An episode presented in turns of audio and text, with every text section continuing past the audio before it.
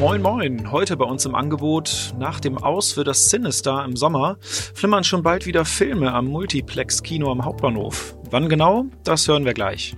Im Schwerpunkt für die gebeutelte Johannesstraße hatte der Rat vor einigen Monaten ein Sofortprogramm aufgelegt.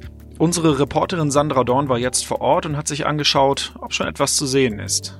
Im Newsblog geht es um Lastenräder in Osnabrück und wie die Stadt den Eichenprozessionsspinner in Zukunft bekämpfen will. Sie hören immer der Hase nach, den Podcast aus der NOZ Lokalredaktion am Donnerstag, den 21. November, heute mit Sebastian Philipp.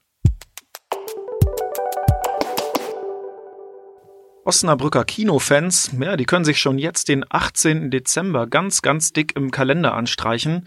Dann öffnet nämlich das neue Kino Hall of Fame am Osnabrücker Hauptbahnhof. Viele werden sich erinnern, vorher gab es dort ja das Sinister, doch nach einigen Querelen mit dem Immobilieneigentümer ging dort im Mai 2019 die Lichter aus. Schön ist, dass sie jetzt wieder angehen. Die neuen Besitzer, das sind Anja und Meinolf Thies. Die beiden betreiben bereits die Filmpassage in der Johannesstraße. Ja, und das durchaus erfolgreich. Sie haben in den vergangenen Monaten einen siebenstelligen Eurobetrag in das Kino investiert. Die klebrigen Fußböden, über die viele Sinister-Besucher einst gespottet haben, die sind also nun endlich Geschichte. Dem Vernehmen nach ist im Kino auch kein Stein auf dem anderen geblieben. Offenbar war das ja auch bitter nötig. Die Kinobesucher wird's natürlich freuen, denn ab sofort gibt es modernste Technik, eine neue Optik und natürlich auch neue Kinosessel. Einen besseren Start für ihr Kino, den hätten sich Anja und Meinolf Thies wohl kaum aussuchen können, denn mit dem neunten Teil der Star Wars-Reihe ist direkt ein Mega-Blockbuster im Hall of Fame zu sehen. Das Betreiber-Ehepaar plant dann direkt mit Eröffnungsangeboten. Am ersten Tag kommen Besucher schon für fünf Euro in das neue Kino. In allen sieben Kinoseelen wird dann am ersten Tag der neue Star Wars-Film gezeigt. Am 19. Dezember geht es dann mit dem normalen Kinoprogramm weiter. Seit Jahren geht es bergab in der Osnabrücker Johannesstraße. Eigentlich sollte es aber schon seit einigen Wochen bergauf gehen, denn der Rat entschloss sich im September dazu, ein Sofortprogramm für die Johannesstraße aufzulegen. Meine Kollegin Sandra Dorn war reportertechnisch unterwegs in der Johannesstraße. Sandra, wie ist denn der aktuelle Stand? Ist es wirklich schon bergauf gegangen? Du bist die Straße ja auf und ab gelaufen, hast dich mit ein paar Leuten unterhalten. Wie waren denn deine Eindrücke? Ja, sichtbar getan hat sich äh, nichts. Nichts. nee, tatsächlich nicht.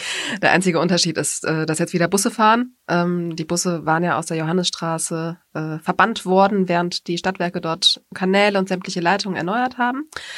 Ähm, und ja, die Baustelle ist seit diesem Sommer fertig. Eigentlich sollte danach der Straßenbelag verschönert werden und ähm, naja, die Straße wirklich aufgewertet werden optisch. Daraus wird jetzt erstmal nichts, weil ähm, die Stadt Probleme mit dem Beton festgestellt hat.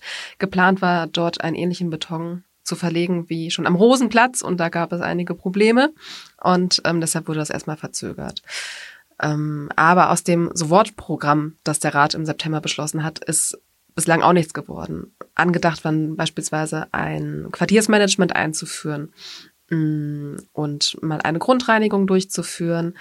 Ähm, eine Weihnachtsbeleuchtung sollte geprüft werden, eventuell auch ein Quartiersweihnachtsmarkt und ja, diverse andere Punkte und bislang sieht man da noch nichts. Du hast dich ja sicherlich auch mit einigen ähm, ja, Gewerbetreibenden dort äh, unterhalten. So richtig glücklich werden die ja nach wie vor nicht sein. Viele fühlen sich ja richtig im Stich gelassen.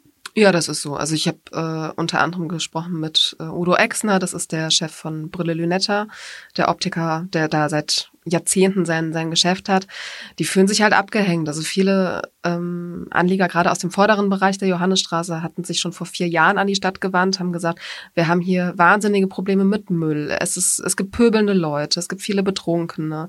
Ähm, zurzeit sind wieder sehr, sehr viele ähm, Battle-Trupps quasi vor deren Haustür und die sagen, naja, die Polizei kommt kaum vorbei, es sei denn, es passiert wirklich was Gravierendes. Äh, der Ordnungsaußendienst lässt sich auch nicht oft blicken und die sagen, da hat sich im Prinzip nichts getan.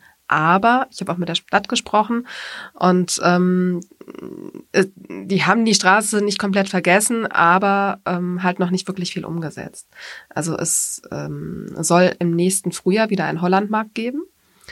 Ähm, angedacht ist auch die Blumenköbel und die Sitzgelegenheiten, die während der Landesgartenschau vor dem Bahnhof standen, vor dem Hauptbahnhof, die in die Johannesstraße zu setzen und zu bepflanzen, damit es dort ein bisschen hübscher wird.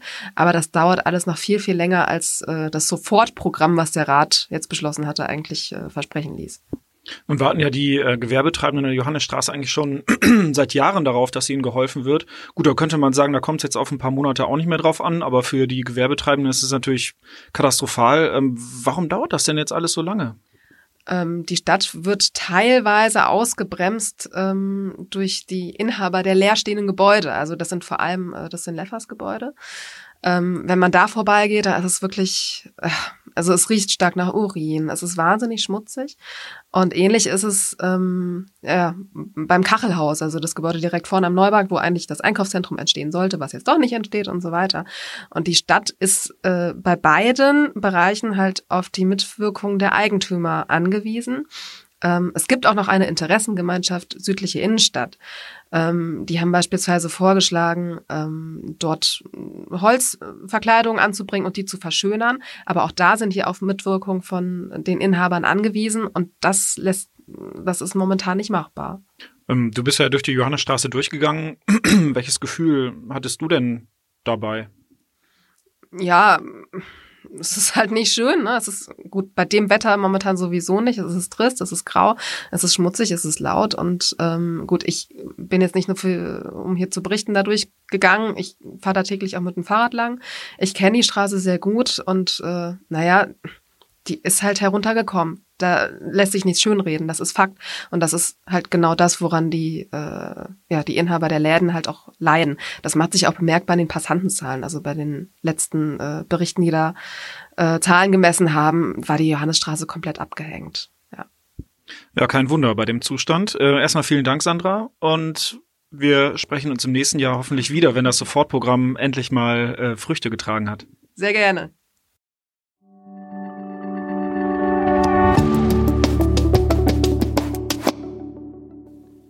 Wir kommen zum Newsblock. Die Stadt will private Lastenräder ab dem kommenden Jahr fördern und das mit sage und schreibe 100.000 Euro.